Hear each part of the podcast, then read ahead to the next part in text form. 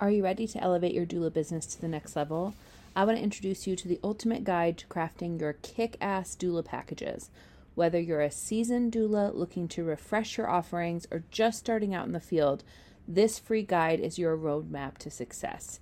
In this guide, you'll find strategies to tailor, tailor your services for your clients, ways to make the prices sustainable for you and something that you feel really great about, and different creative ways to make your doula packages unique to you and not just the same as everybody else's in the industry.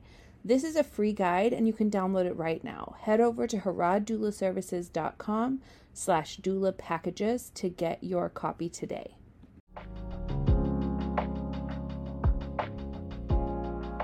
Welcome to Doula Tips and Tits.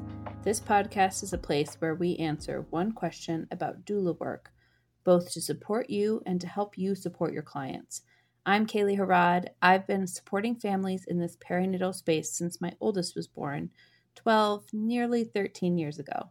I am a birth and postpartum doula, childbirth educator, La Leche League leader, and a doula coach.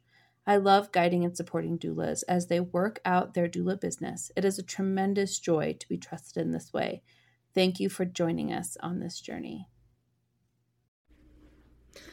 This is the first episode in the small series that I am calling Point of View and then whatever topic it is. So, in this series, we're going to cover how I kind of give a spiel about a few different topics to my clients, to my classes, so that you have some context for how I answer some of those questions. So, the topics that we're going to cover are cord clamping, delayed bathing, first latch, placenta delivery, and eating while in labor. So we're going to have this five series um, or five episode series. Today we're starting with um, cord clamping. And so we'll kind of start there and then work through these. These will probably be slightly shorter episodes than usual. Um, they're the first episodes that don't really have a question.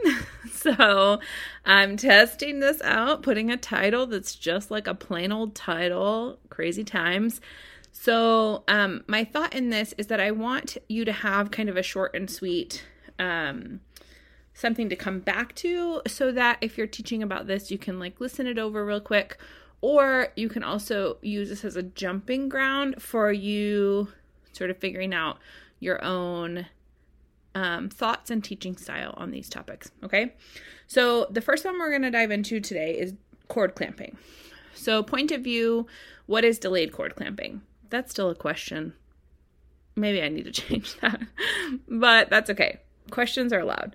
So, um, when I have someone ask me this in like a childbirth ed class, I bring up two different things. One is the research on delayed cord clamping is really worldwide. And so when we think about the delayed cord clamping benefits, um, a good place to find those are like the World Health Organization, like really like worldwide health resources, right?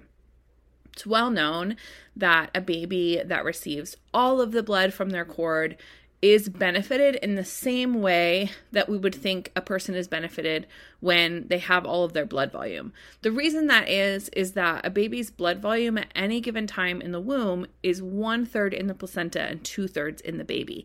So at the time of birth, some babies, their cord is almost done pulsing and their placenta is about to come, and all of that's like nearly finished.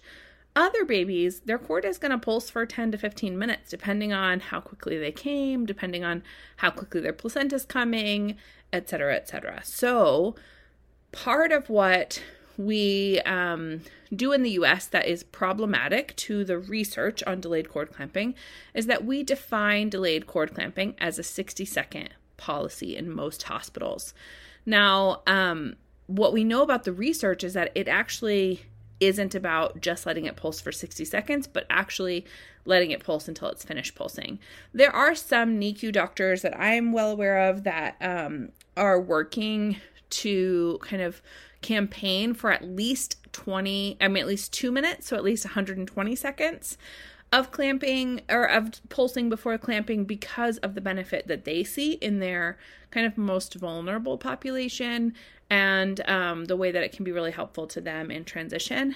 Part of what I think is tricky is that the phrase delayed cord clamping is what the 60 second policy is called. And so if someone reads the like worldwide research on on letting a baby get all of their cord blood and then calls it delayed cord clamping in the US, most hospital systems are going to then assume you want a 60 second wait on clamping and cutting the cord.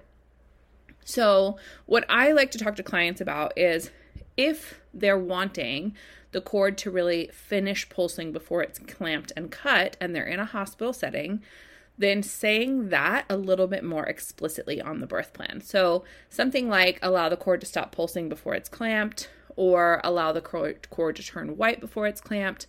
The other thing that's really important is to have a conversation with the provider about what their normal um, kind of cord clamping process is because I know some hospital providers that don't clamp at 60 seconds if the cord is not done pulsing. So then for that provider, you don't need that on your birth plan because that's what they already do, right? But for providers who don't do that, if that's what your desire is, you are going to need to have that on a birth plan. Um, typically, out of hospital birth usually does follow a little bit more of just like watching the cord, see if it stops pulsing and leaving it attached until the placenta is born, etc., etc. But not always, so it's helpful just to make sure, confirm that that's your um, out of hospital provider's typical um, way of handling the cord clamping. Of course, in a scenario where there's an emergency and a baby's cord needs to be clamped and cut a little bit faster, no provider is defaulting to your preference over saving lives. And so in that scenario, they are going to clamp and cut the cord faster because a baby needs it, right? The other one little asterisk that I'll add to this particular episode is that if people plan to do cord blood banking, they cannot let the cord completely finish pulsing because they need some of that cord blood for the banking process. What I have typically seen is that a cord then is allowed to finish pulsing for only about 30 seconds, sometimes 45 seconds, and then the cord blood collection is taken for the cord blood banking itself. So that is one time where you can't have both. If you're wanting to do the cord blood banking, you can't also let the cord completely finish pulsing into this baby because then there's no cord blood to bank. Okay. So, those are two things that I think are just important to know so that you are kind of guiding your clients um, accurately. So, okay, so the next one that we're going to dive into, not today, but in the next episode, is delayed bathing, what the benefits are of that, what that means, what some people talk about when they talk about it.